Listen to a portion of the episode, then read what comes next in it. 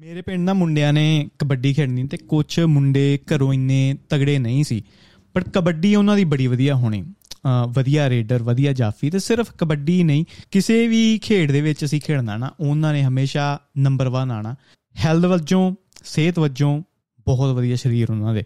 ਤੇ ਮੈਨੂੰ ਪਤਾ ਉਹਨਾਂ ਦੀ ਡਾਈਟ ਸ਼ਾਇਦ ਹੋਏਗੀ ਸਿਰਫ ਰੋਟੀ ਜਾਂ ਦਾਲ ਜਾਂ ਚੌਲ ਮਤਲਬ ਬੇਸਿਕ ਜੋ ਆਪਣੇ ਇੰਡੀਆ ਦੇ ਵਿੱਚ ਚੀਜ਼ਾਂ ਬਣਦੀਆਂ ਨੇ।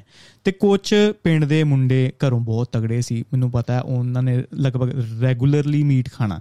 ਬਟ ਫਿਰ ਵੀ ਉਹ ਸਰੀਰ ਵਜੋਂ ਇੰਨੇ ਕੇਪੇਬਲ ਨਹੀਂ ਸੀ। ਹਰੇਕ ਚੀਜ਼ ਉਹ ਪਰਫੈਕਟਲੀ ਸਰੀਰ ਵਜੋਂ ਫਿਜ਼ੀਕਲੀ ਨਹੀਂ ਸੀ ਕਰ ਸਕਦੇ।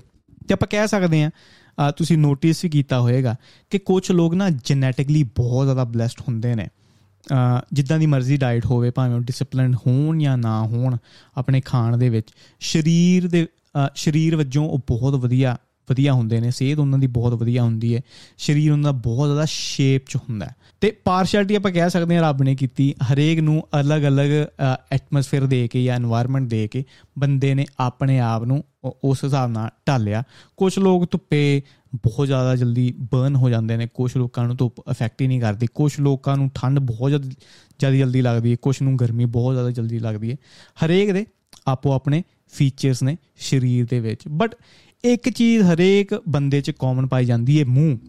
ਬੋਲਣਾ ਜਾਂ ਮੂੰਹ ਰੱਬ ਨੇ ਹਰੇਕ ਬੰਦੇ ਨੂੰ ਦਿੱਤਾ ਹੈ ਤੇ ਦਿਮਾਗ ਵੀ ਹਰੇਕ ਬੰਦੇ ਨੂੰ ਦਿੱਤਾ ਹੋਇਆ ਜੇ ਦੋਵਾਂ ਨੂੰ ਕਨੈਕਟ ਕਰੀਏ ਮੂੰਹ ਨੂੰ ਦਿਮਾਗ ਦੇ ਨਾਲ ਤੇ ਜੋ ਬੰਦਾ ਦਿਮਾਗ ਦੇ ਵਿੱਚ ਸੋਚ ਰਿਹਾ ਹੈ ਮੂੰਹ ਦੇ ਥਰੂ ਉਹ ਕੱਢ ਕੇ ਆਪਣੇ ਆਪ ਨੂੰ ਐਕਸਪ੍ਰੈਸ ਕਰ ਸਕਦਾ ਤੇ ਮੈਂ ਕਹਿ ਸਕਦਾ ਕਿ ਬੋਲਣ ਦਾ ਅਧਿਕਾਰ ਹਰੇਕ ਬੰਦੇ ਨੂੰ ਹੋਣਾ ਚਾਹੀਦਾ ਹੈ, ਕਿਉਂਕਿ ਰੱਬ ਨੇ ਵੀ ਇਹਦੇ ਵਿੱਚ ਪਾਰਸ਼ੈਲਿਟੀ ਨਹੀਂ ਕੀਤੀ। ਲਗਭਗ ਹਰ ਬੰਦਾ ਬੋਲ ਸਕਦਾ ਹੈ। ਤੇ ਹਰ ਬੰਦਾ ਸੋਚ ਸਕਦਾ ਹੈ ਜੇ ਉਹ ਬੋਲਣਾ ਜਾਂ ਸੋਚਣਾ ਚਾਹੇ। ਇੰਡੀਆ ਦਾ ਕਨਸਟੀਟਿਊਸ਼ਨ ਵੀ ਆਪਾਂ ਨੂੰ ਇਹੀ ਕਹਿੰਦਾ ਕਿ ਹਰੇਕ ਬੰਦੇ ਨੂੰ ਆਪਣੇ ਆਪ ਨੂੰ ਐਕਸਪ੍ਰੈਸ ਕਰਨ ਦਾ ਜਾਂ ਬੋਲਣ ਦਾ ਪੂਰਾ ਅਧਿਕਾਰ ਹੈ। ਬਟ ਇੰਡੀਆ ਦਾ ਕਨਸਟੀਟਿਊਸ਼ਨ ਕੁਝ ਲੂਪ ਹੋਲਸ ਦਿੰਦਾ ਹੈ, ਜਿਹਦੇ ਵਿੱਚ ਤੁਸੀਂ ਬੋਲ ਜਾਂ ਆਪਣੇ ਆਪ ਨੂੰ ਐਕਸਪ੍ਰੈਸ ਨਹੀਂ ਕਰ ਸਕਦੇ, ਜਿੱਦਾਂ ਕਿ ਆਪਣੇ ਸਟੇਟ ਦੀ ਸਿਕਿਉਰਿਟੀ ਦੀ ਗੱਲ ਆ ਗਈ, ਤੁਸੀਂ ਆਪਣੇ ਆਪ ਨੂੰ ਐਕਸਪ੍ਰੈਸ ਨਹੀਂ ਕਰ ਸਕਦੇ। ਅਗਰ ਕਿਸੇ ਦੀ ਡੈਫੇਮੇਸ਼ਨ ਦੀ ਗੱਲ ਆ ਗਈ, ਕਿਸੇ ਨੂੰ ਬਦਨਾਮ ਕਰਨ ਦੀ ਗੱਲ ਆਈ, ਜਾਂ ਹੇਟ ਸਪੀਚ ਦੀ ਗੱਲ ਆਈ ਇੰਡੀਆ ਦੇ ਇੰਟੈਗ੍ਰਿਟੀ ਦੀ ਗੱਲ ਆਈ, ਆਪਣੇ ਸਟੇਟ ਦੀ ਇੰਟੈਗ੍ਰਿਟੀ ਦੀ ਗੱਲ ਆਈ, ਜਿਹਦੇ ਵਿੱਚ ਇੰਡੀਆ ਦੀ ਸਰਕਾਰ ਦੀ ਇੰਟੈਗ੍ਰਿਟੀ ਕੰਪਰੋਮਾਈਜ਼ ਹੁੰਦੀ ਹੈ ਇਦਾਂ ਦੀਆਂ ਚੀਜ਼ਾਂ ਦੇ ਵਿੱਚ ਤੁਹਾਨੂੰ ਬੋਲਣ ਦਾ ਅਧਿਕਾਰ ਨਹੀਂ। ਮਤਲਬ ਗਵਰਨਮੈਂਟ ਚਾਵੇ ਤੇ ਕਿਤੇ ਨਾ ਕਿਤੇ ਲੂਪ ਹੋਲ ਕੱਢ ਸਕਦੀ ਹੈ। ਕਿਸੇ ਵੀ ਬੰਦੇ ਨੂੰ ਬੋਲਣ ਦੇ ਵਿੱਚ ਰੋਕਣ ਦੇ ਲਈ। ਤੇ ਕੁਝ ਕੰਟਰੀਆਂ ਨੇ ਜੋ ਕੰਪਲੀਟਲੀ ਕਹਿੰਦੀਆਂ ਨੇ, ਭਾਵੇਂ ਉਹ ਹੇਟ ਸਪੀਚ ਹੋਵੇ ਜਾਂ ਨਾ ਹੋਵੇ does not matter freedom of speech is freedom of speech ਤੇ ਇੰਡੀਆ 'ਚ ਮੈਂ ਕਹਿ ਦਵਾਂ ਕਿ ਆਪਾਂ ਨੂੰ ਸ਼ਾਇਦ ਫਰੀडम ਆਫ ਸਪੀਚ 100% ਨਹੀਂ, ਆਪਾਂ ਨੂੰ ਹਰੇਕ ਚੀਜ਼ ਤੋਲ ਕੇ ਦੇਖਣੀ ਪਏਗੀ ਤੇ ਸੋ- ਬੋਲਣਾ ਵੀ ਪਏਗਾ। ਤੇ ਇੰਡੀਆ ਨੇ ਇਹ ਚੀਜ਼ ਨੂੰ ਮੋਦੀ ਤੋਂ ਬਾਅਦ ਨਾ ਹੋਰ ਜ਼ਿਆਦਾ ਇਹ ਚੀਜ਼ ਐਸਕੇਲੇਟ ਹੋਈ ਕਿ ਬੋਲਣ ਦਾ ਅਧਿਕਾਰ ਆਪਾਂ ਨੂੰ ਹੌਲੀ ਹੌਲੀ ਆਪਾਂ ਆਪਣੇ ਆਪ ਤੋਂ ਜਾਂਦਾ ਰਿਹਾ। ਜਿੱਦਾਂ ਕਿ ਕੋਈ ਜਰਨਲਿਸਟ ਹੋ ਗਏ, ਆ ਤ੍ਰਿਪੁਰਾ ਦੇ ਵਿੱਚ ਜੋ ਮਸਜਿਦ ਦੇ ਚ ਅਟੈਕ ਹੋਏ ਨਾ ਤੇ ਕੁਝ ਆਈ ਥਿੰਕ ਦੋ ਕੁੜੀਆਂ ਨੇ ਉਹਨਾਂ ਨੇ ਦਿਖਾਇਆ ਕਿ ਕੀ ਹੋਇਆ ਤੇ ਉਹਨਾਂ ਨੂੰ ਜੇਲ੍ਹ ਹੋਈ। ਫਿਰ ਯੂਟਿਊਬਰ ਨੇ ਜਿੱਦਾਂ ਇੱਕ ਦੇਸ਼ ਭਗਤ ਸ਼ਾਇਦ ਤੁਸੀਂ ਯੂਟਿਊਬਰ ਦੇਖਦੇ ਹੋਗੇ ਦੁਰਰਾਠੀ ਵੀ ਹੁਣ ਜਰਮਨੀ ਚੋਂ ਸਾਰਾ ਕੁਝ ਪੇਸ਼ ਕਰਦਾ ਤੇ ਆਪਣੇ ਆਪ ਨੂੰ ਲੁਕੋ ਕੇ ਰੱਖਦਾ ਜ਼ਿਆਦਾ ਆਪਣੀ ਲੋਕੇਸ਼ਨ ਸ਼ੇਅਰ ਨਹੀਂ ਕਰਦਾ। ਉਹ ਦੇਸ਼ ਭਗਤ ਜੋ ਚੈਨਲ ਹੈ ਉਹਨਾਂ ਤੇ ਵੀ ਰੇਡਾਂ ਪਈਆਂ। ਫਿਰ ਜਿੱਦਾਂ ਆਪ ਦਾ ਉਹ ਹੋ ਗਿਆ ਕੇਜਰੀਵਾਲ ਹੋ ਗਿਆ ਉਹਦੇ ਘਰ ਵੀ ਅ, ਰੇਡਾਂ ਪਈਆਂ ਟੈਕਸ ਵੱਲੋਂ। ਮਤਲਬ ਬਹਾਨਾ ਕੋਈ ਨਾ ਕੋਈ ਅ, ਚਾਹੀਦਾ ਗਵਰਨਮੈਂਟ ਨੂੰ ਕਿ ਕਿੰਨਾ ਕਿਸੇ ਦੇ ਬੋਲਣ ਦੇ ਅਧਿਕਾਰ ਨੂੰ ਸਪਰੈਸ ਕੀਤਾ ਜਾਵੇ। ਕਮੇਡੀਅਨਸ ਇਹ ਬੜੀ ਫੈਸੀਨੇਟ ਚੀਜ਼ ਸੀ ਕਿ ਕਮੇਡੀਅਨ ਵੀ ਆਪਣੇ ਆਪ ਨੂੰ ਐਕਸਪ੍ਰੈਸ ਨਹੀਂ ਕਰ ਸਕਦੇ। ਅਗਰ ਕਿਸੇ ਦੀ ਇੰਟੈਂਸ਼ਨ ਹੈ ਪੂਰੀ ਸਿਰਫ ਜੋਗ ਮਾਰਨਾ, ਠੀਕ, ਤੇ ਉਹਨੇ ਜੋਗ ਮਾਰਿਆ, ਉਹਨੂੰ ਵੀ ਜੇਲ੍ਹ ਹੋ ਜਾਣਾ ਜਾਂ ਪੁਲਿਸ ਚੁੱਕ ਕੇ ਲੈ ਜਾਣਾ, ਤੇ ਉੱਥੇ ਤੁਹਾਨੂੰ ਲੱਗਦਾ ਕਿ ਸ਼ਾਇਦ ਬੋਲਣ ਦਾ ਅਧਿਕਾਰ ਕਹਿੰਦੇ ਤੇ ਆਪਾਂ ਹੈਗੇ ਆ ਬਟ ਬੋਲਣ ਦਾ ਅਧਿਕਾਰ ਹੈ ਨਹੀਂ। ਮੋਦੀ ਤੋਂ ਪਹਿਲਾਂ ਨਾ ਆਪਣਾ ਜੋ ਡੈਮੋਕ੍ਰੇਸੀ ਸੀ 27ਵੇਂ ਨੰਬਰ ਤੇ ਸੀ ਬਟ ਉਸ ਤੋਂ ਬਾਅਦ ਹੋ ਗਈ 50 ਆਈ ਥਿੰਕ 51 ਜਾਂ 50 ਮਤਲਬ 51ਵੇਂ ਨੰਬਰ ਤੇ ਆਪਣੀ ਡੈਮੋਕ੍ਰੇਸੀ ਹੋ ਗਈ। ਤੇ ਜਦੋਂ ਇਹ ਚੀਜ਼ਾਂ ਸਾਰੀਆਂ ਦੇਖਦੇ ਆ ਨਾ, ਤੇ ਆਪਣੇ ਪੰਜਾਬ 'ਚ ਵੀ ਕੁਝ ਚੈਨਲ ਵੀ ਨੇ ਜਾਂ ਕੁਝ ਲੋਕ ਵੀ ਨੇ, ਕਹਿੰਦੇ ਨੇ ਕਿ ਯਾਰ ਦੇਖੋ ਆਪਣੇ ਨਾਲ ਕੀ ਹੁੰਦਾ ਪਿਆ, ਆਪਣੇ ਪੰਜਾਬ 'ਚ ਕੀ ਹੁੰਦਾ ਪਿਆ, ਪੰਜਾਬੀਆਂ ਦੇ ਨਾਲ ਕੀ ਹੁੰਦਾ ਪਿਆ, ਕਿ ਸਰਕਾਰ ਆਪਾਂ ਨੂੰ ਬੋਲਣ ਦਾ ਅਧਿਕਾਰ ਦੇ ਹੀ ਨਹੀਂ ਰਹੀ, ਆਪਾਂ ਨੂੰ ਆਪਣਾ ਇੱਕ ਅਲੱਗ ਏਰੀਆ ਚਾਹੀਦਾ। ਤੇ ਫਿਰ ਮੈਂ ਉੱਥੇ ਦੇਖਦਾ ਹੁੰਨਾ ਕਿ ਉਹੀ ਚੈਨਲ ਜੋ ਇਦਾਂ ਬੋਲਦੇ ਨੇ ਉਹੀ ਆਪਾਂ ਨੂੰ ਬੋਲਣ ਦਾ ਅਧਿਕਾਰ ਨਹੀਂ ਦਿੰਦੇ। ਜੇ ਆਪਾਂ ਨੂੰ ਅਲੱਗ ਆਪਣੀ ਸਟੇਟ ਮਿਲਦੀ ਏ ਜਾਂ ਅਲੱਗ ਆਪਾਂ ਨੂੰ ਏਰੀਆ ਮਿਲਦਾ, ਸ਼ਾਇਦ ਉੱਥੇ ਵੀ ਬੋਲਣ ਦਾ ਅਧਿਕਾਰ ਆਪਾਂ ਨੂੰ ਨਹੀਂ ਹੋਏਗਾ। ਫਰੀडम ਪੰਜਾਬ ਦੇ ਵਿੱਚ ਜਦੋਂ ਉਹ ਤੋਂ ਪਹਿਲਾਂ ਮੈਂ ਜ਼ਿਆਦਾ ਪੰਜਾਬ 'ਚ ਪੋਡਕਾਸਟ ਤੋਂ ਪਹਿਲਾਂ ਮੈਂ ਜ਼ਿਆਦਾ ਫੋਕਸ ਨਹੀਂ ਸੀ ਕਰਦਾ। ਹੁਣ ਤੇ ਚਲੋ ਮੈਨੂੰ ਫੋਰਸ ਆਪਣੇ ਆਪ ਨੂੰ ਕਰਨਾ ਪੈਂਦਾ। ਪੰਜਾਬ 'ਚ ਕੀ ਚੱਲਦਾ ਪਿਆ ਜਾਂ ਨਿਊਜ਼ ਦੇ ਉੱਤੇ, ਪਹਿਲਾਂ ਮੈਂ ਕਦੀ ਕੇਅਰ ਨਹੀਂ ਕੀਤੀ ਟੂ ਬੀ ਆਨੈਸਟ ਤੇ ਹਰਨੇਕ ਸਿੰਘ ਤੋਂ ਬਾਅਦ ਇਹ ਮੇਰੀ ਜੋ ਇੱਕ ਇੰਟਰਸਟ ਸੀ ਪੰਜਾਬ ਦੇ ਵੱਲ ਕਿ ਪੰਜਾਬ 'ਚ ਕੀ ਚੱਲਦਾ ਪਿਆ, ਹੋਰ ਵਧਿਆ। ਹਰਨੇਕ ਸਿੰਘ ਦੀ ਐਗਜ਼ਾਮਪਲ ਹੋ ਗਈ, ਫਿਰ ਆਪਣਾ ਉਹੀ ਸਾਬੀ, ਠੀਕ ਹੈ, ਉਹ ਵੀ ਇੱਕ ਇਦਾਂ ਦਾ ਬੰਦਾ ਕਿ ਕਿਸੇ ਵੀ ਚੀਜ਼ ਉੱਤੇ ਬੜੀ ਸਟਰੋਂਗ ਓਪੀਨੀਅਨ ਰੱਖਦਾ ਤੇ ਉਹ ਸਟਰੋਂਗ ਓਪੀਨੀਅਨ ਨੂੰ ਦਬਾਉਣ ਵਾਸਤੇ, ਚਲੋ ਸਰਕਾਰ ਤੇ ਇਸ ਟਾਈਮ ਨਹੀਂ ਕੁਝ ਕਹਿੰਦੀ ਪਈ ਬਟ ਇਹ ਓਪੀਨੀਅਨ ਨੂੰ ਦਬਾਉਣ ਵਾਸਤੇ ਹੋਰ YouTube ਚੈਨਲ ਵੀ ਉਹਨਾਂ ਨੂੰ ਅੱਗੇ ਨਹੀਂ ਆਉਣ ਦਿੰਦੇ ਪਏ। ਤੇ ਅਗਰ ਇੰਡੀਆ 'ਚ ਇਹ ਹਾਲਾਤ ਨੇ, ਤੇ ਸ਼ਾਇਦ ਪੰਜਾਬ 'ਚ ਵੀ ਇਹੀ ਹਾਲਾਤ ਨੇ, ਆਪਾਂ ਇਸ ਟਾਈਮ ਜੋ 14ਵੀਂ 1400 1500 ਈਸਵੀ ਦੇ ਵਿੱਚ ਵੈਸਟ ਕੰਟਰੀਆਂ ਸੀ ਨਾ, ਆਪਾਂ ਇਸ ਟਾਈਮ ਉੱਥੇ ਪਹੁੰਚੇ ਪਏ ਆ 1400 ਤੇ 1500 ਈਸਵੀ ਦੇ ਵਿੱਚ ਬਹੁਤ ਜ਼ਿਆਦਾ ਲੋਕਾਂ ਨੂੰ ਮਾਰਿਆ ਗਿਆ, ਜੋ ਬਾਈਬਲ ਨੂੰ ਕੁਐਸਚਨ ਕਰਦੇ ਸੀ ਜਾਂ ਜੀਸਸ ਦੇ ਉੱਤੇ ਕੋਈ ਸਵਾਲ ਪੁੱਛਦੇ ਸੀ, ਉਹਨਾਂ ਨੂੰ ਸੂਲੀ ਤੇ ਟੰਗ ਦੇਣਾ ਜਾਂ ਜ਼ਿੰਦਾ ਸਾੜ ਦੇਣਾ ਜਾਂ ਕੈਦ ਕਰ ਦੇਣਾ। ਉਹ ਚ ਜਰਦਾਨੋ ਬਰੂਨੋ ਇੱਕ ਮੈਂ ਮੈਂਸ਼ਨ ਕੀਤਾ ਸੀ ਪੋਡਕਾਸਟ ਦੇ ਵਿੱਚ।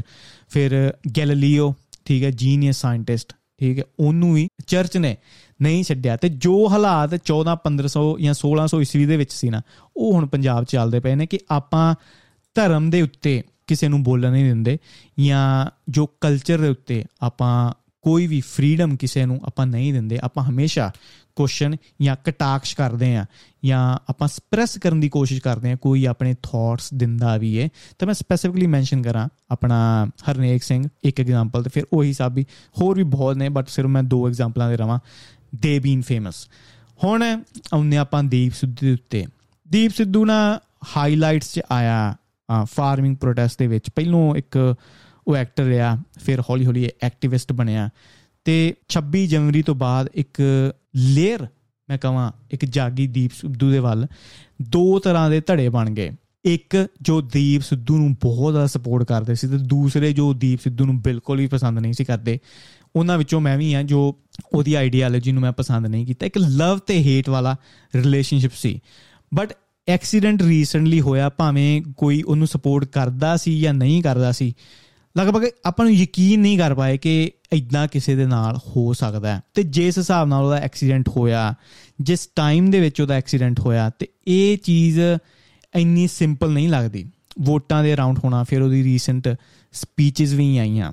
ਤੇ ਮੈਂ ਕਦੀ ਕਦੀ ਸੋਚਦਾ ਹੁੰਦਾ ਕਿ ਅਗਰ ਕਿਸੇ ਫੇਮਸ ਬੰਦੇ ਦੀ ਆਵਾਜ਼ ਨੂੰ ਦੱਬਣਾ ਚਲੋ, ਉਹੀ ਸਾਬੀ ਹੋ ਗਿਆ ਜਾਂ ਹਰਨੇਕ ਸਿੰਘ ਹੋ ਗਿਆ ਨਾ, ਇੱਕ ਰਿਲੀਜੀਅਸ ਸੀ।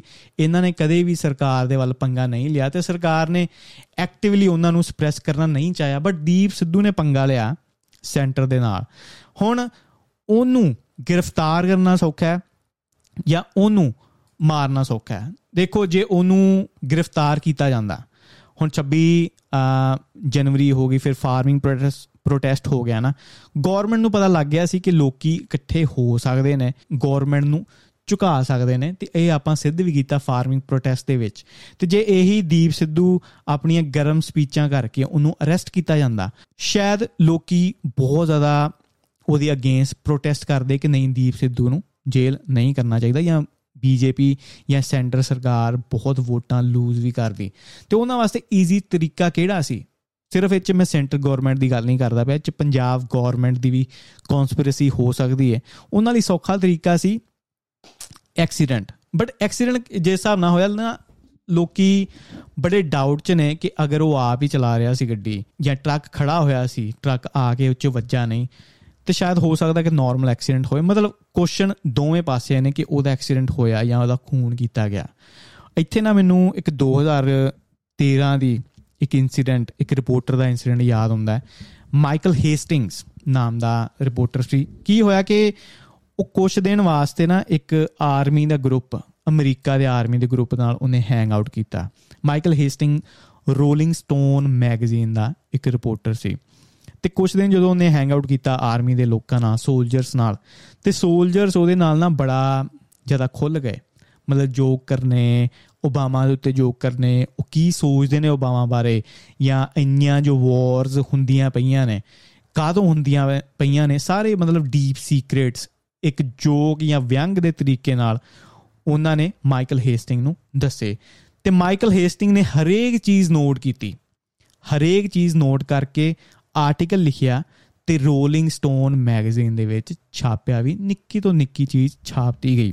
ਹੁਣ ਜਦੋਂ ਆਰਟੀਕਲ ਬਾਹਰ ਆਇਆ ਤੇ ਫੌਜ ਓਬਾਮਾ ਬਾਰੇ ਕੀ ਸੋਚਦੀ ਏ? ਜੋ ਉਹ ਫੌਜ ਦਾ ਜਨਰਲ ਸੀ, ਉਹਨੂੰ ਰਿਜ਼ਾਈਨ ਕਰਨਾ ਪਿਆ। ਤੇ ਜਦੋਂ ਰਿਜ਼ਾਈਨ ਤੋਂ ਬਾਅਦ ਆ ਉਹ ਆਪਣੇ ਘਰੋਂ ਘਰੀ ਚਲ ਗਏ, ਸਾਰਾ ਨਾਰਮਲ ਹੋ ਗਿਆ। ਮਾਈਕਲ ਹੇਸਟਿੰਗ ਨੂੰ ਨਾ ਬੜਾ ਡਰ ਲੱਗਣ ਲੱਗ ਪਿਆ ਕਿ ਸ਼ਾਇਦ ਕੋਈ ਉਹਨੂੰ ਮਾਰਨ ਦੀ ਕੋਸ਼ਿਸ਼ ਕਰਦਾ ਪਿਆ। ਤੇ 2013 ਕੁਝ ਮਹੀਨਿਆਂ ਬਾਅਦ ਉਹਦਾ ਐਕਸੀਡੈਂਟ ਹੋਇਆ। ਆਈ ਥਿੰਕ ਮਰਸੀਡੀਜ਼ ਦੀ ਗੱਡੀ ਚਲਾਉਂਦਾ ਪਿਆ ਸੀ ਉਹ। ਤੇ ਆਈ ਥਿੰਕ 190 200 ਦੀ ਸਪੀਡ ਦੇ ਨਾਲ ਉਹ ਇੱਕ ਦਰਖਤ 'ਚ ਜਾ ਕੇ ਵੱਜਾ ਹੁਣ ਇਹ ਚੀਜ਼ ਬੜੀ ਫਿਸ਼ੀ ਲੱਗਦੀ ਹੈ ਤੇ 2013 ਦੀ ਗੱਲ ਹੈ। ਤੇ ਮੈਂ ਹਮੇਸ਼ਾ ਕਹਿੰਦਾ ਹੁੰਦਾ ਕਿ ਬਹੁਤ ਜ਼ਿਆਦਾ ਟੈਕਨੋਲੋਜੀ ਜੋ ਆਪਣੇ ਕੋ ਇਸ ਟਾਈਮ ਹੈ ਗਵਰਨਮੈਂਟ ਕੋ ਬਹੁਤ ਟਾਈਮ ਪਹਿਲਾਂ ਸੀ ਟੱਚ ਸਕਰੀਨ ਨਾਲ। ਜੇ ਅੱਜ ਆਪਣੇ ਕੋ ਪਹੁੰਚੀਆਂ ਤੇ ਗਵਰਨਮੈਂਟ ਕੋ ਮੈਂ ਅਸਿਊਮ ਕਰ ਸਕਦਾ 40 50 ਸਾਲ ਪਹਿਲਾਂ ਪਹੁੰਚੀਆਂ ਹੋਈਆਂ ਸੀ।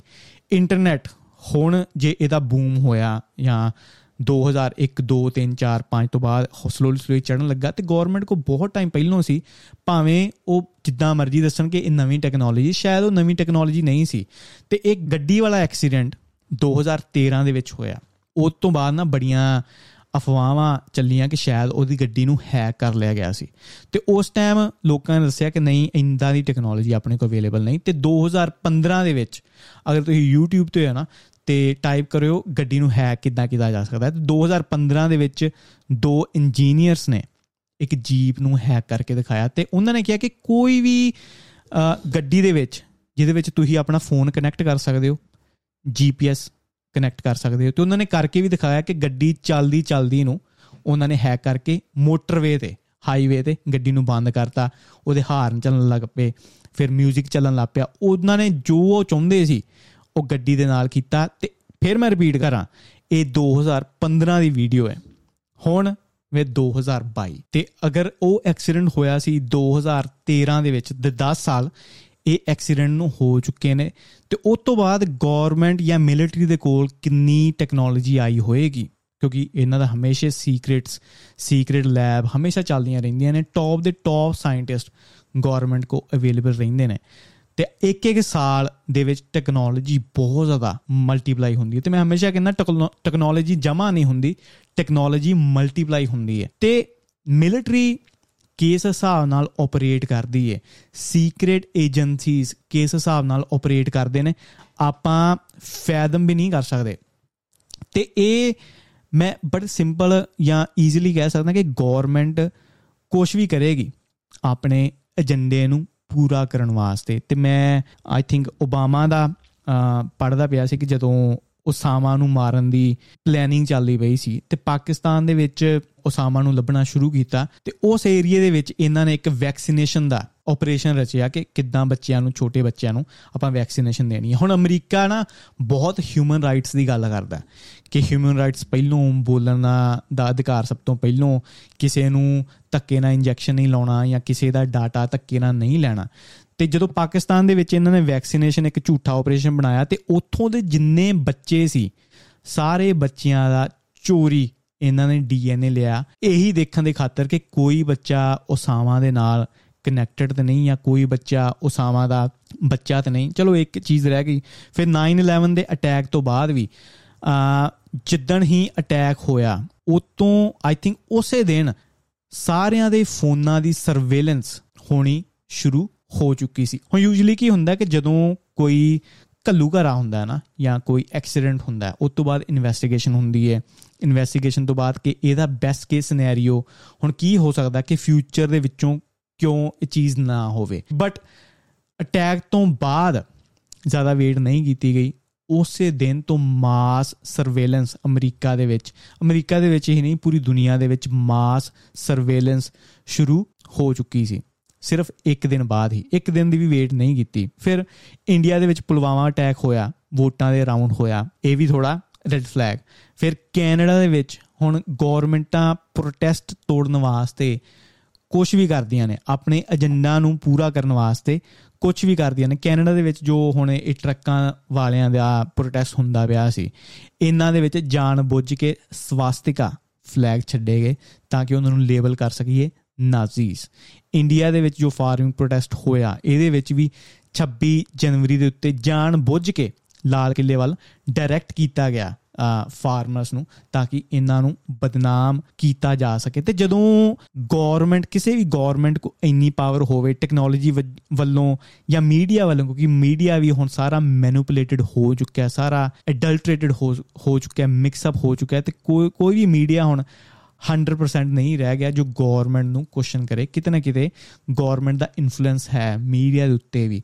ਤੇ ਜੋ ਇੰਨੀ ਪਾਵਰ ਗਵਰਨਮੈਂਟ ਰੱਖਦੀ ਹੈ ਨਾ, ਤੇ ਉਹਦੇ ਅਗੇਂਸਟ ਖੜਾ ਹੋਣਾ ਬਹੁਤ ਜ਼ਿਆਦਾ ਟਫ ਹੁੰਦਾ ਤੇ ਬਹੁਤ ਜਿਗਰੇ ਵਾਲੇ ਹੀ ਉਹਦੇ ਅਗੇਂਸਟ ਖੜੇ ਹੋ ਸਕਦੇ ਨੇ। ਤੇ ਦੀਪ ਸਿੱਧੂ ਮੈਂ ਕਹਾਂਗਾ ਕਿ ਉਹਨਾਂ ਵਿੱਚੋਂ ਹੀ ਇੱਕ ਸੀ ਜੋ ਖੜਾ ਹੋਇਆ ਗਵਰਨਮੈਂਟ ਦੇ ਅਗੇਂਸਟ ਸੈਂਟਰ ਸਰਕਾਰ ਦੇ ਅਗੇਂਸਟ ਤੇ ਭਾਵੇਂ ਉਹਦੀ ਰਿਸ਼ਤੇਦਾਰੀ ਸੀ ਬੀਜੇਪੀ ਦੇ ਨਾਲ, ਪਹਿਲਾਂ ਉਹ ਦੱਸਦਾ ਵੀ ਹੁੰਦਾ ਸੀ ਕਿ ਮੈਂ ਧਰਮਿੰਦਰ ਹੋਣਾ ਨਾ ਜਾਂ ਸਣੀ ਦਿਓਲ ਦਿਓਲ ਪਰਿਵਾਰ ਹੋਣਾ ਨਾ, ਉਹਨਾਂ ਦਾ ਮੈਂ ਕੀਤਾ ਵੀ, ਪ੍ਰਚਾਰ ਬਹੁਤ ਕੀਤਾ ਬਟ ਜਿੱਥੇ ਮੈਨੂੰ ਖੜਨਾ ਚਾਹੀਦਾ, ਮੈਂ ਖੜਾ ਵਾਂ। ਤੇ ਮੈਂ ਪਰਸਨਲੀ ਦੀਪ ਸਿੱਧੂ ਦੀ ਆਈਡੀਓਲੋਜੀ ਤੋਂ ਕਦੇ ਵੀ ਅਗਰੀ ਨਹੀਂ ਕੀਤਾ, ਜਿਸ ਹਿਸਾਬ ਦਾ ਉਹਦੀ ਸਪੀਚਸ ਸੀ ਜਾਂ ਜਿਸ ਹਿਸਾਬ ਦੀ ਉਹਦੀ ਪਰਸਨੈਲਿਟੀ ਸੀ ਕੁਝ ਵੀ ਕਹਿ ਲਈਏ। ਬਟ ਮੈਂ ਹਮੇਸ਼ਾ ਉਹਨੂੰ ਰਿਸਪੈਕਟ ਕੀਤੀ ਕਿ ਕਿੱਦਾਂ ਉਹ ਪਿਬਾਕ ਹੋ ਕੇ ਗਵਰਨਮੈਂਟ ਦੇ ਅਗੇਂਸਟ ਬੋਲਦਾ ਸੀ। ਤੇ ਜੇ ਮੈਂ ਉਸ ਹਿਸਾਬ ਨਾਲ ਦੇਖਾਂ, ਉਹ ਇੱਕ ਥ੍ਰੈਟ ਸੀ ਗਵਰਨਮੈਂਟ ਵਾਸਤੇ। ਉਹ ਇੱਕ ਪੋਟੈਂਸ਼ੀਅਲ ਲੀਡਰ ਸੀ।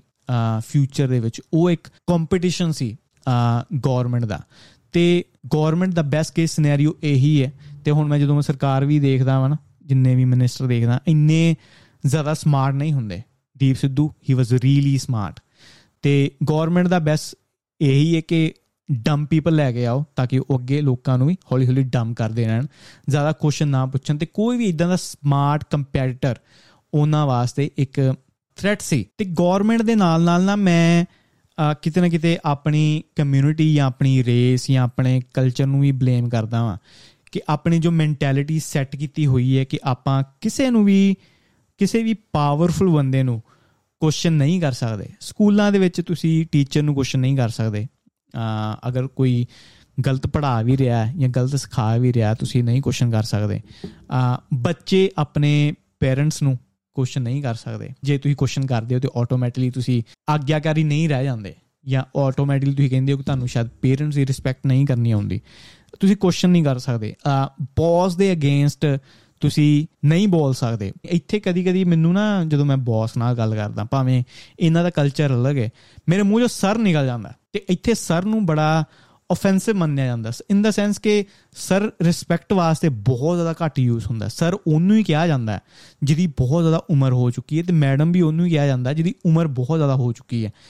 ਭਾਵੇਂ ਕੋਈ 50 ਸਾਲ ਦਾ 60 ਸਾਲ ਦਾ 70 ਸਾਲ ਦਾ ਸਰ ਬਹੁਤ ਘੱਟ ਯੂਜ਼ ਕੀਤਾ ਜਾਂਦਾ, ਸਿਰਫ ਉਹਦੇ ਨਾਮ ਦੇ ਨਾਲ ਹੀ ਪੁਕਾਰਿਆ ਜਾਂਦਾ ਤੇ ਜੇ ਕਿਸੇ ਨਾਲ ਬੜਾ ਤੁਸੀਂ ਫਾਰਮਲ ਹੋਣਾ ਤੇ ਉਹਨਾਂ ਦੇ ਲਾਸਟ ਨੇਮ ਨਾਲ ਜੇ ਕਿਸੇ ਦਾ ਕੈਜੂਅਲ ਰਿਲੇਸ਼ਨਸ਼ਿਪ ਹੈ ਮੇਰੇ ਨਾਲ, ਤੇ ਮੈਂ ਉਹਨੂੰ, ਉਹ ਮੈਨੂੰ ਕਹੇਗਾ, ਗਗਨ, ਤੇ ਜੇ ਕਿਸੇ ਦਾ ਬੜਾ ਫਾਰਮਲ ਰਿਲੇਸ਼ਨਸ਼ਿਪ ਹੈ ਮੇਰੇ ਨਾਲ, ਉਹ ਮੈਨੂੰ ਕਹੇਗਾ, ਮਿਸਟਰ ਬੋਪਾ ਰਾਏ ਤੇ ਮੈਂ ਕਦੀ ਕਦੀ ਨਾ ਚਾਹੁੰਦਿਆਂ ਹੋਇਆਂ ਵੀ ਸਰ ਮੂੰਹ ਚੋਂ ਨਿਕਲ ਜਾਂਦਾ ਹੈ ਆਊਟ ਆਫ ਰਿਸਪੈਕਟ ਤੇ ਉਹੀ ਮੈਂ ਚੀਜ਼ ਦੇ ਤੱਕ ਕਿ ਆਪਾਂ ਬੌਸ ਦੇ ਨਾਲ ਆਪਣੇ ਰਿਲੇਸ਼ਨਸ਼ਿਪ ਅਲੱਗ ਨੇ, ਤੇ ਇੱਕ ਵਾਰੀ ਨਾ ਸ਼ਾਇਦ ਤੁਸੀਂ ਸਾਰਿਆਂ ਨੇ ਕਲਿੱਪ ਦੇਖਿਆ ਹੋਵੇਗਾ ਪੰਜਾਬ ਯੂਨੀਵਰਸਿਟੀ ਸੀ ਸ਼ਾਇਦ ਕਿ ਕੁਝ ਮੁੰਡੇ ਰਾਤ ਟੈਂਟਾਂ ਦੇ ਵਿੱਚ ਪਏ ਹੋਏ ਤੇ ਉਹ ਆਈ ਥਿੰਕ ਸੁੱਖੇ ਬਾਦਲ ਦੀ ਐਕਟਿੰਗ ਕਰਦੇ ਪਏ ਸੀ ਤੇ ਕੋਈ ਬੰਦਾ ਇੱਕ ਇੱਕ ਮੁੰਡੇ ਨੇ ਭਾਸ਼ਣ ਦੇਣਾ ਤੇ ਪਿੱਛੋਂ ਕਿਸੇ ਨੇ ਕਹਿਣਾ ਬੋਲੇ ਸੋਹਣਿਆ ਸਾਸਰੀਆ ਤੇ ਬੜੇ ਫਨੀ ਤਰੀਕੇ ਨਾਲ ਇੱਕ ਕਲਿੱਪ ਬਹੁਤ ਜ਼ਿਆਦਾ ਵਾਇਰਲ ਹੋਇਆ। ਤੇ ਇਹ ਆਈ ਥਿੰਕ ਲਗਭਗ ਹੋਏਗੀ 10 ਸਾਲ ਪੁਰਾਣੀ ਗੱਲ।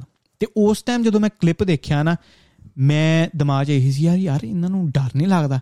ਜੇ ਇਹੀ ਬਾਦਲ ਦੇ ਹੱਥ ਇਹ ਚੀਜ਼ ਲੱਗੇ, ਤੇ ਇਹਨਾਂ ਦੇ ਨਾਲ ਤੇ ਉਹ ਕੁਝ ਵੀ ਕਰ ਸਕਦਾ ਇਹਨਾਂ ਤੇ ਕੋਈ ਵੀ ਝੂਠਾ ਕੇਸ ਪਾ ਸਕਦਾ ਤੇ ਉਦੋਂ, ਮਤਲਬ ਉਦੋਂ ਮੈਨੂੰ ਕਿਸੇ ਨੇ ਦੱਸਿਆ ਨਹੀਂ ਸੀ, ਜਾਂ ਕਦੀ ਸਰਕਾਰ ਵੱਲੋਂ ਮੈਨੂੰ ਕਦੀ ਵੀ ਡਰ ਕਿਸੇ ਦਾ ਤਰੀਕੇ ਦਾ ਨਹੀਂ ਆਇਆ।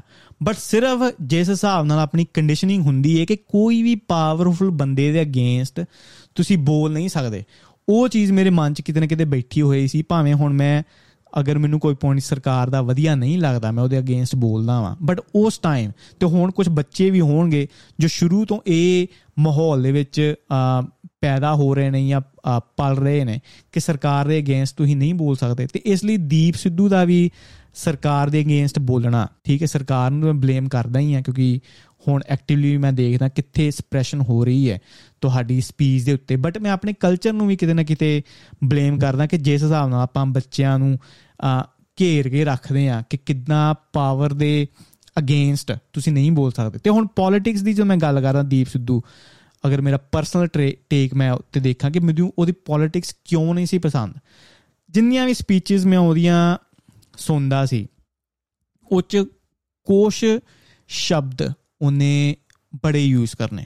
ਜਿੱਦਾਂ ਕਿ ਤੁਹਾਡਾ, ਤੁਹਾਡੀ ਜ਼ਮੀਰ ਨਹੀਂ ਜਾਗਦੀ ਜਾਂ ਤੁਹਾਡੀਆਂ ਨਸਲਾਂ ਨੂੰ ਖਤਰਾ ਹੈ ਜਾਂ ਆਪਣੀ ਹੋਂਦ ਦੀ ਗੱਲ ਹੈ ਜਿੰਨੇ ਵੀ ਪੁਰਾਣੇ ਲੀਡਰ ਹੋਏ ਨੇ ਜਾਂ ਜੋ ਡਿਕਟੇਟਰਸ਼ਿਪ ਵੱਲ ਬੜਾ ਲੀਨ ਕਰਦੇ ਸੀ ਆਪਾਂ ਹਿਟਲਰ ਦੀ ਗੱਲ ਕਰ ਦਈਏ ਜਾਂ ਹੁਣ ਆਪਾਂ ਮੋਦੀ ਦੀ ਗੱਲ ਕਰ ਦਈਏ, ਇਹਨਾਂ ਨੇ ਪੋਲਿਟਿਕਸ ਕੀਤੀ ਏ ਆਈਡੈਂਟੀਟੀ ਦੇ ਉੱਤੇ ਤੇ ਤਾਈਓ ਇੰਨੇ ਉਹ ਸਕਸੈਸਫੁਲ ਸੀ ਤੇ ਦੀਪ ਸਿੱਧੂ ਨੂੰ ਸ਼ਾਇਦ ਇਹ ਰੀਅਲਾਈਜੇਸ਼ਨ ਸੀ ਕਿ ਕਿੱਦਾਂ ਆਪਾਂ ਲੋਕਾਂ ਨੂੰ ਰਾਈਲ ਅਪ ਕਰਨਾ ਤੇ ਕਿੱਦਾਂ ਆਪਾਂ ਕੌਮ-ਕੌਮ ਕਰਕੇ ਇੱਕ ਡਾਇਰੈਕਸ਼ਨ ਵੱਲ ਲੋਕਾਂ ਨੂੰ ਲੈ ਕੇ ਜਾ ਸਕਦੇ ਆ ਤੇ ਮੇਰੀ ਮੰਨਣਾ ਇਹ ਵੇ ਕਿ ਪੋਲਿਟਿਕਸ ਦੇ ਵਿੱਚ ਕੌਮ-ਕੌਮ ਕਰਕੇ ਕਦੇ ਵੀ ਸੁਧਾਰ ਨਹੀਂ ਹੁੰਦਾ ਜਿੰਨਾ ਮਰਜ਼ੀ ਟਰਾਈ ਕਰ ਲਓ, ਅਗਰ ਹਿਸਟਰੀ ਬੁੱਕਸ ਤੁਸੀਂ ਪੜ੍ਹੀਆਂ, ਕੌਮ ਕਰਕੇ ਕਿਸੇ ਵੀ ਕੰਟਰੀ ਦਾ ਕਦੇ ਵੀ ਭਲਾ ਨਹੀਂ ਹੋਇਆ ਤੇ ਨਾ ਹੀ ਕੋਈ ਟ੍ਰਾਈਬ ਸਕਸੈਸਫੁਲ ਹੋ ਸਕੀ ਹੈ ਭਾਵੇਂ ਕੁਝ ਟਾਈਮ ਵਾਸਤੇ ਕੁਝ ਸਾਲਾਂ ਵਾਸਤੇ ਪਪੂਲੈਰਿਟੀ ਉਹ ਲੀਡਰ ਦੀ ਬਹੁਤ ਜ਼ਿਆਦਾ ਵਧੀ, ਜੋ ਕੌਮ-ਕੌਮ ਕਰਦਾ ਸੀ ਜਾਂ ਕਹਿੰਦਾ ਸੀ, ਤੁਹਾਡੀ ਜ਼ਮੀਰ ਨਹੀਂ ਜਾਗਦੀ ਜਾਂ ਤੁਹਾਡੀ ਹੋਂਦ ਨੂੰ ਖਤਰਾ ਹੈ।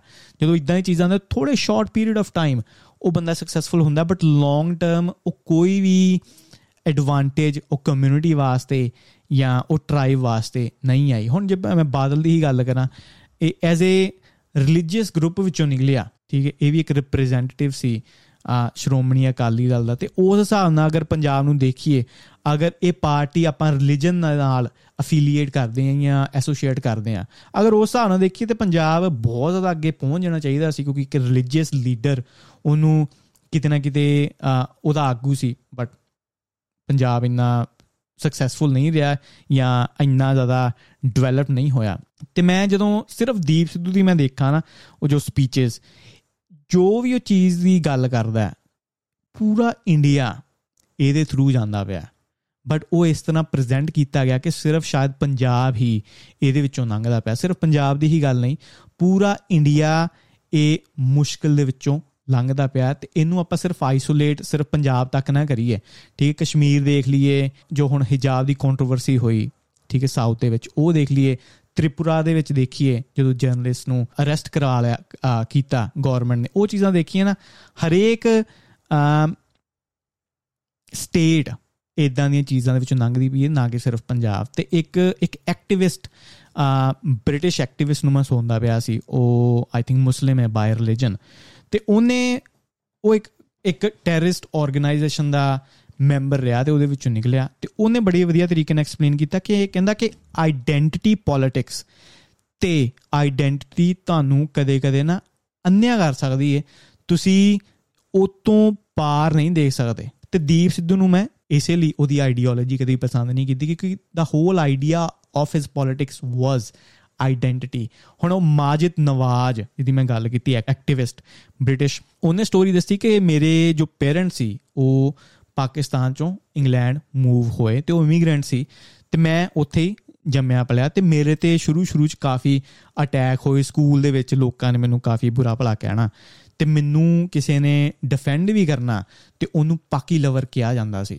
ਤੇ ਕੋਈ ਜੋ ਮੇਰੇ ਦੋਸਤ ਵੀ ਸੀ ਉਹ ਵੀ ਮੇਰੇ ਤੋਂ ਅਲੱਗ ਹੋ ਗਏ ਕਿਉਂਕਿ ਲੋਕੀ ਉਹਨਾਂ ਨੂੰ ਵੀ ਪਸੰਦ ਨਹੀਂ ਸੀ ਕਰਦੇ ਤੇ ਉਹ ਜੋ ਟਾਈਮ ਸੀ ਉਹਨਾਂ ਵਾਸਤੇ, ਪਾਕਿਸਤਾਨੀਆਂ ਵਾਸਤੇ ਜਾਂ ਇਮੀਗ੍ਰੈਂਟਸ ਵਾਸਤੇ, ਇੰਗਲੈਂਡ ਦੇ ਵਿੱਚ ਬਹੁਤ ਜ਼ਿਆਦਾ ਮਾੜਾ ਸੀ ਤੇ 16ਵੇਂ ਸਾਲ ਦੇ ਵਿੱਚ ਉਹਦੇ ਦੇ ਉੱਤੇ ਅਟੈਕ ਵੀ ਹੋਇਆ ਕੁਝ ਸਕਿਨ ਹੈਡਸ ਵੱਲੋਂ ਜਾਂ ਕੁਝ ਗੋਰਿਆਂ ਵੱਲੋਂ ਕਹਿ ਲਈਏ।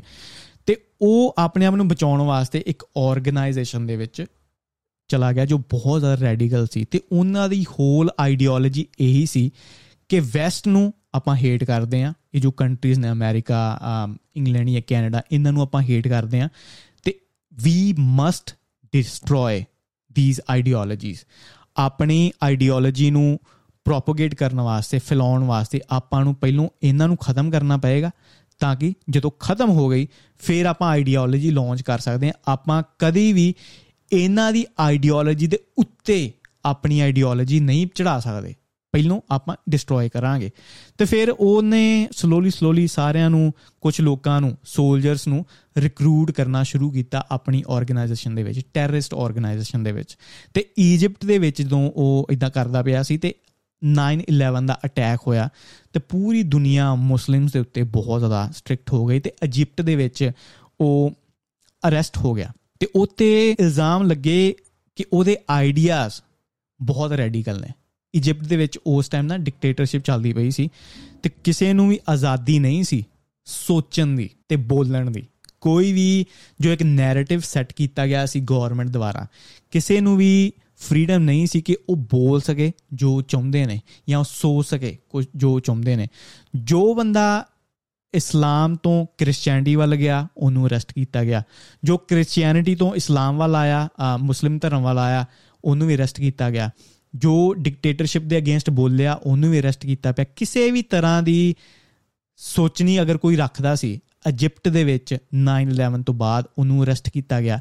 ਤੇ ਉਹ ਵੀ ਮਾਜਿਦ ਨਵਾਜ਼ ਵੀ ਉਹਨਾਂ ਵਿੱਚੋਂ ਇੱਕ ਸੀ। ਤੇ ਜਦੋਂ ਉਹ ਆਈ ਥਿੰਕ ਉਹਨੂੰ ਟੌਰਚਰ ਕਰਨਾ ਸ਼ੁਰੂ ਕੀਤਾ ਕੁਝ ਦਿਨਾਂ ਵਾਸਤੇ ਕੀਤਾ ਵੀ ਗਿਆ। ਤੇ ਜਦੋਂ ਮਾਰਨ ਲੱਗੇ ਨਾ, ਤੇ ਉਹਨੂੰ ਜੋ ਮਾਰਨ ਲੱਗਾ ਸੀ, ਉਹਨੂੰ ਇੱਕ ਫੋਨ ਆਇਆ ਤੇ ਉਹਨੇ ਫੋਨ ਚੱਕਿਆ ਤੇ ਉਹਦੇ ਵੱਡੇ ਅਫਸਰ ਨੇ ਕਿਹਾ ਕਿ ਉਹ ਬੰਦੇ ਨੂੰ ਛੱਡ ਦਿਓ ਇਹਨੂੰ ਛਡਾਉਣ ਵਾਸਤੇ ਇਹਨਾਂ ਦੀ ਐਮਬੈਸੀ ਆ ਚੁੱਕੀ ਹੈ ਸਾਡੇ ਕੋਲ। ਤੇ ਫਿਰ ਉਹਦੀਆਂ ਅੱਖਾਂ ਖੁੱਲੀਆਂ ਕਿ ਜਿਹੜੀ ਆਈਡੀਓਲੋਜੀ ਨੂੰ ਮੈਂ ਖਤਮ ਕਰਨ ਦੀ ਕੋਸ਼ਿਸ਼ ਕਰਦਾ ਪਿਆ ਸੀ, ਉਹੀ ਆਈਡੀਓਲੋਜੀ ਨੇ ਮੈਨੂੰ ਬਚਾਇਆ। ਤੇ ਫਿਰ ਉਹਦਾ ਮੈਂ ਕਹਿਵਾਂ ਕਿ ਹਿਰਦੇ ਪਰਿਵਰਤਨ ਹੋਇਆ। ਫਿਰ ਉਹਨੇ ਵੱਡੇ ਵੱਡੇ ਲੋਕਾਂ ਨਾਲ ਮਿਲਣਾ ਸ਼ੁਰੂ ਕੀਤਾ ਕਿ ਕਿੱਦਾਂ ਮੁਸਲਿਮ ਕਮਿਊਨਿਟੀ ਦੇ ਜੋ ਯੰਗਸਟਰਸ ਨੇ, ਇੱਕ ਅਲੱਗ ਜਾਂ ਗਲਤ ਤਰੀਕੇ ਵੱਲ ਜਾ ਰਹੇ ਨੇ। ਜਦੋਂ ਉਹਨਾਂ ਨੂੰ ਸਿਕਿਉਰਿਟੀ ਨਹੀਂ ਮਿਲਦੀ, ਉਹਨਾਂ ਨੂੰ ਪ੍ਰੋਟੈਕਸ਼ਨ ਨਹੀਂ ਮਿਲਦੀ, ਤੇ ਉਹ ਇਦਾਂ ਦੀਆਂ ਟੈਰਰਿਸਟ ਆਰਗੇਨਾਈਜੇਸ਼ਨਸ ਜੁਆਇਨ ਕਰਦੇ ਨੇ। ਤੇ ਕੁਝ ਲੋਕ ਮੈਂ ਦੇਖੇ ਨੇ ਜੋ ਹਰੇਕ ਚੀਜ਼ ਨੂੰ ਨਾ ਇੱਕ ਧਾਰਮਿਕ ਮੋੜ ਦੇ ਦਿੰਦੇ ਨੇ। ਮੈਂ ਆਈ ਥਿੰਕ ਲਾਸਟ ਐਪੀਸੋਡ ਕੀਤਾ ਸੀ ਚੁਗਲੀ ਦੇ ਉੱਤੇ। ਤੇ ਉਹਦੇ ਵਿੱਚ ਮੈਂ ਡਿਸਕਸ਼ਨ ਕੀਤੀ ਕਿ ਕਿੱਦਾਂ ਐਵੋਲੂਸ਼ਨ ਹੋਇਆ ਚੁਗਲੀ ਦਾ ਜਾਂ ਇਹਦੇ ਕੀ ਫਾਇਦੇ ਨੇ? ਤੇ ਕੁਝ ਕਿਸੇ ਨੇ ਮੈਨੂੰ ਟੈਕਸਟ ਕੀਤਾ, ਕਹਿੰਦਾ, ਭਾਜੀ, ਸਿੱਖ ਕਦੀ ਚੁਗਲੀ ਨਹੀਂ ਕਰਦੇ। ਸਿੱਖ ਆ ਹਮੇਸ਼ਾ ਲੋਕਾਂ ਚੰਗਾ ਹੀ ਸੋਚਦੇ ਨੇ ਜਾਂ ਮਾੜਾ ਹੀ ਸੋਚਦੇ ਨੇ। ਤੇ ਉਹਨੂੰ ਮੈਂ ਜਵਾਬ ਤੇ ਕੀ ਦੇਣਾ ਸੀ? ਮੈਂ ਕਿਹਾ, ਸਰ, ਤੁਸੀਂ ਪੂਰਾ ਐਪੀਸੋਡ ਦੇਖੋ। ਮੈਂ ਇਹਦੇ ਵਿੱਚ ਕਿਸੇ ਧਰਮ ਦੀ ਗੱਲ ਨਹੀਂ ਕਰਦਾ ਪਿਆ। ਇਹਦੇ ਵਿੱਚ ਮੈਂ ਸਿਰਫ ਗੱਲ ਕਰਦਾ ਪਿਆ ਮੈਂ ਐਵੋਲੂਸ਼ਨਰੀ ਹਿਸਟਰੀ ਕਿ ਇਹ ਕਿੱਦਾਂ ਆਪਣੇ ਅੰਦਰ ਆਈ ਤੇ ਕਿੱਦਾਂ ਆਪਾਂ ਨਾ ਚਾਹੁੰਦਿਆਂ ਹੋਇਆਂ ਵੀ ਚੁਗਲੀ ਕਿਸੇ ਨਾ ਕਿਸੇ ਤਰੀਕੇ ਨਾਲ ਕਰ ਹੀ ਦਿੰਦੇ ਆ। ਤੇ ਉਹਨੇ ਕਾਫੀ ਮਿੰਟ ਟਾਈਮ ਨਾਲ ਡਿਬੇਟ ਕੀਤੀ ਕਿ ਸਿੱਖੀਜ਼ਮ ਦੇ ਵਿੱਚ ਇਦਾਂ ਇਦਾਂ ਮੈਂ ਕਿਹਾ ਮੈਂ ਰਿਲੀਜਨ ਦੀ ਗੱਲ ਹੀ ਨਹੀਂ ਕਰਦਾ ਪਿਆ, ਮੈਂ ਗੱਲ ਹੀ ਕੋਈ ਹੋਰ ਕਰਦਾ ਪਿਆ। ਮਤਲਬ ਕਿ ਕੁਝ ਲੋਕ ਨਾ ਚਾਹੁੰਦਿਆਂ ਹੋਇਆਂ ਵੀ ਧਰਮ ਨੂੰ ਆਪਣੇ ਆਪ ਤੋਂ ਅਲੱਗ ਨਹੀਂ ਕਰ ਸਕਦੇ। ਤੇ ਮੈਂ ਅੱਜ ਦੇ ਟਾਈਮ ਸੋਚਦਾ ਹੁੰਨਾ ਕਿ ਆਪਾਂ ਆਪਣੀ ਸੋਚਣੀ ਨੂੰ ਆਊਟਸੋਰਸ ਕਰਤਾ ਹੋਇਆ, ਕੀਤਾ ਹੋਇਆ ਕਿ ਆਪਾਂ ਬਹੁਤ ਘੱਟ ਸੋਚਦੇ ਆ ਆਪਾਂ ਇੰਨੇ ਜ਼ਿਆਦਾ ਬਿਜ਼ੀ ਆ ਆਪਣੀ ਲਾਈਫ ਦੇ ਵਿੱਚ, ਆਪਣੀ ਨਾਰਮਲ ਲਾਈਫ ਦੇ ਵਿੱਚ ਕਿ ਆਪਣੇ ਕੋ ਸ਼ਾਇਦ ਸੋਚਣ ਦਾ ਮੈਂ ਕਹਾਂ ਸਿੰਪਲ ਤਰੀਕੇ ਨਾਲ ਕਹਾਂ ਕਿ ਸੋਚਣ ਦਾ ਵੀ ਟਾਈਮ ਨਹੀਂ। ਆਪਾਂ ਜੋ ਵੀ ਦੇਖਦੇ ਆ ਟੀਵੀ ਦੇ ਵਿੱਚ YouTube ਦੇ ਉੱਤੇ ਕਿਸੇ ਵੀ ਤਰ੍ਹਾਂ ਦੀ ਚੀਜ਼ ਦੇਖਦੇ ਆ ਆਪਾਂ ਮੰਨ ਲੈਨੇ ਆ ਆਪਾਂ ਆਪਣੀ ਸੋਚ ਨਹੀਂ ਦਿੱਤੀ ਹੋਈ ਏ ਇਹ ਯੂਟਿਊਬਰਾਂ ਨੂੰ ਜਾਂ ਮੀਡੀਆ ਨੂੰ, ਜੋ ਇਹ ਸੋਚਦੇ ਨੇ ਆਪਣੇ ਵਾਸਤੇ ਆਪਾਂ ਬਲੀਵ ਕਰ ਲੈਨੇ ਆ ਤੇ ਬਿਲਕੁਲ ਇਹਦਾ ਇੱਕ ਚਾਂਸ ਹੈ ਕਿ ਦੀਪ ਸਿੱਧੂ ਦੇ ਪਿੱਛੇ ਇੱਕ ਕਨਸਪੀਰੇਸੀ ਹੈ ਉਹਨੂੰ ਮਾਰਨ ਦੀ। ਬਟ ਇਹ ਵੀ ਇੱਕ ਪੋਸਿਬਿਲਿਟੀ ਹੈ ਕਿ ਉਹਦਾ ਇੱਕ ਨਾਰਮਲ ਐਕਸੀਡੈਂਟ ਹੋਇਆ ਹੋਵੇ। ਕੀ ਇਹ ਪੋਸੀਬਲ ਨਹੀਂ, ਬਿਲਕੁਲ ਪੋਸੀਬਲ ਹੈ। ਇਨਫਰਾਸਟ੍ਰਕਚਰ ਦੇ ਉੱਤੇ ਰੋਡ ਦੇ ਉੱਤੇ ਰੋਡ ਦੀ ਸੇਫਟੀ ਦੇ ਉੱਤੇ ਕੋਈ ਵੀ ਵੋਟ ਨਹੀਂ ਮੰਗੇਗਾ। ਤੁਹਾਡੀ ਵੋਟ ਮੰਗੀ ਜਾਏਗੀ ਤੁਹਾਡੀ ਆਇਡੈਂਟੀਟੀ ਦੇ ਉੱਤੇ। ਹਰੇਕ ਸਾਲ ਪੰਜਾਬ ਦੇ ਵਿੱਚ, ਤੇ ਪੰਜਾਬ ਹਜੇ ਐਸ ਕੰਪੇਅਰ ਟੂ ਦੂਜੀਆਂ ਸਟੇਟਾਂ ਨਾ, ਬਹੁਤ ਜ਼ਿਆਦਾ ਸੇਫ ਹੈ। ਬਟ ਸਿਰਫ ਪੰਜਾਬ ਦੇ ਵਿੱਚ ਹੀ 4 ਤੋਂ 6000 ਬੰਦੇ ਹਰੇਕ ਸਾਲ ਰੋਡ ਐਕਸੀਡੈਂਟ ਦੇ ਵਿੱਚ ਮਾਰੇ ਜਾਂਦੇ ਨੇ। ਉਹਦੀ ਗੱਲ ਹਜੇ ਤੱਕ ਕਿਸੇ ਨੇ ਨਹੀਂ ਕੀਤੀ। ਹੁਣ ਇੱਕ ਸੈਲੀਬ੍ਰਿਟੀ ਮਰਿਆ, ਇੱਕ ਲੀਡਰ ਮਰਿਆ ਤੇ ਹੁਣ ਹਰੇਕ ਬੰਦੇ ਨੇ ਬੋਲਣਾ ਸ਼ੁਰੂ ਕਰਤਾ। ਉੱਤੇ ਵੀ ਆਪਾਂ ਨੂੰ ਯਕੀਨ ਨਹੀਂ ਹੁੰਦਾ ਪਿਆ ਕਿ ਇਹ ਇੱਕ ਨਾਰਮਲ ਐਕਸੀਡੈਂਟ ਹੋ ਸਕਦਾ। ਆਪਾਂ ਉੱਤੇ ਵੀ ਯਕੀਨ ਨਹੀਂ ਕਰਦੇ ਬਈ ਆਪਾਂ ਆਪਣੇ ਆਪ ਨੂੰ ਕਨਵਿੰਸ ਕਰ ਰਹੇ ਹਾਂ। ਕਦੀ ਕਦੀ ਮੈਂ ਵੀ ਸੋਚ ਰਿਹਾ ਸੀ, ਜਦੋਂ ਮੈਂ ਲਿਖਦਾ ਪਿਆ ਸੀ, ਆਪਣੇ ਆਪ ਨੂੰ ਕਨਵਿੰਸ ਕਰ ਰਿਹਾ ਸੀ ਕਿ ਹੋ ਸਕਦਾ ਹੈ ਗਵਰਨਮੈਂਟ ਨੇ ਹੀ ਇਹਨੂੰ ਮਰਵਾਇਆ। ਬਟ ਇਹਦੇ ਵੀ ਬਿਲਕੁਲ ਚਾਂਸ ਹੈ ਨੇ ਕਿ ਇੱਕ ਨਾਰਮਲ ਐਕਸੀਡੈਂਟ ਰੋਡ ਦਾ ਹੋਇਆ ਹੋਵੇ। ਕਿਉਂਕਿ ਆਪਾਂ ਲਾਜ਼ ਰੋਡ ਦੇ ਉੱਤੇ ਬਿਲਕੁਲ ਫੋਲੋ ਨਹੀਂ ਕਰਦੇ। ਮੈਂ ਇੱਕੋ ਨਾ ਪਲਸਰ ਹੁੰਦਾ ਸੀ। ਜਦੋਂ ਮੈਂ ਸਕੂਲ ਤੇ ਕਾਲਜ ਦੇ ਵਿੱਚ ਸੀ ਨਾ, ਉਹ ਟਾਈਮ ਦੇ ਪਲਸਰ ਹੋਣਾ, ਤੇ ਮੈਂ ਰੇਸ ਲਾਉਣ ਜਾਣਾ ਮੁੰਡਿਆਂ ਨਾਲ।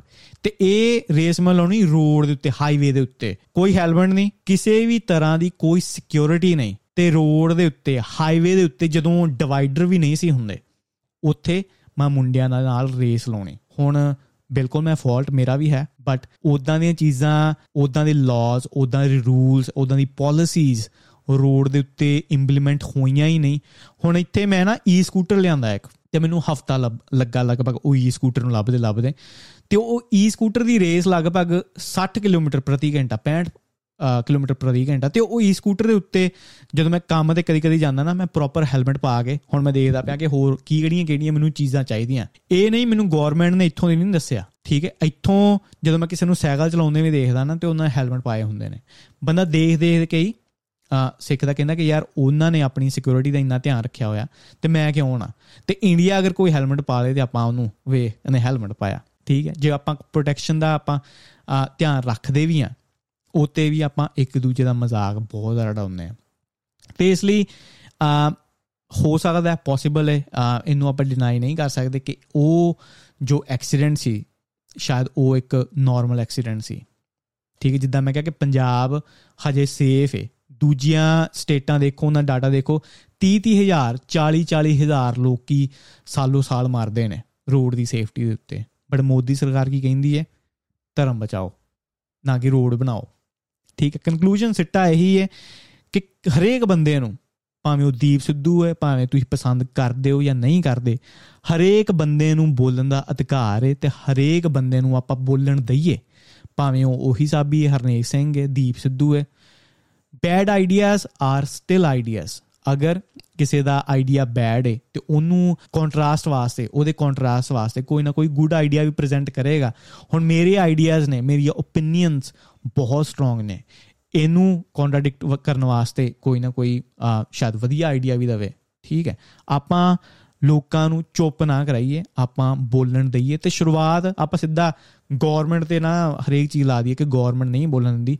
ਆਪਣਾ ਕਲਚਰ ਹੀ ਇਦਾਂ ਦਾ ਆਪਾਂ ਕਿਸੇ ਨੂੰ ਬੱਚੇ ਨੂੰ, ਅਗਰ ਬੱਚੇ ਨੂੰ ਕਿਹਾ ਨਾ ਕਿ ਤੂੰ ਇਦਾਂ ਕਰ, ਇਹ ਨਹੀਂ ਹੈ ਕਿ ਉਹ ਅਗਰ ਉਹ ਕੁਐਸਚਨ ਕਰੇਗਾ, ਇਹ ਨਹੀਂ ਕਿ ਸ਼ਾਇਦ ਉਹ ਵੈਲਿਡ ਕੁਐਸਚਨ ਕਰਦਾ ਹੋਵੇ। ਉਹਨੂੰ ਆਪਾਂ ਕਹੀਦਾ ਕਿ ਕਰ ਕਿਉਂਕਿ ਮੈਂ ਕਿਹਾ, ਮੈਂ ਤੇ ਤੂੰ ਸਿਆਣਾ ਵਾਂ, ਮੈਂ ਤੇ ਤੂੰ ਵੱਡਾ ਵਾਂ ਸੋ ਆਈ ਨੋ ਬੈਟਰ ਠੀਕ ਹੈ, ਇਹ ਆਪਣੀ ਮੈਂਟੈਲਿਟੀ ਹੈ। ਆਪਾਂ ਸ਼ੁਰੂਆਤ ਕਰੀਏ ਆਪਣੇ ਘਰੋਂ, ਸ਼ੁਰੂਆਤ ਕਰੀਏ ਆਪਾਂ ਪਿੰਡ ਤੋਂ, ਸ਼ੁਰੂਆਤ ਕਰੀਏ ਆਪਾਂ ਸ਼ਹਿਰ ਤੋਂ। ਕੋਈ ਬੋਲਦਾ, ਬੋਲਣ ਦੋ, ਜਿੱਦਾਂ ਦੇ ਵੀ ਆਈਡੀਆਜ਼ ਨੇ bad ideas good idea they are still ideas ਇਹ ਸੀ ਅੱਜ ਦਾ ਐਪੀਸੋਡ ਹੁਣ ਮਿਲਦੇ ਆਂ ਅਗਲੇ ਐਪੀਸੋਡ ਦੇ ਵਿੱਚ। ਮੈਂ ਤੁਹਾਡਾ ਆਪਣਾ ਕਾਕਾ ਬੱਲੀ, ਨਾਮ ਰਗਨਦੀਪ ਸਿੰਘ। ਸਤਿ ਸ਼੍ਰੀ ਅਕਾਲ।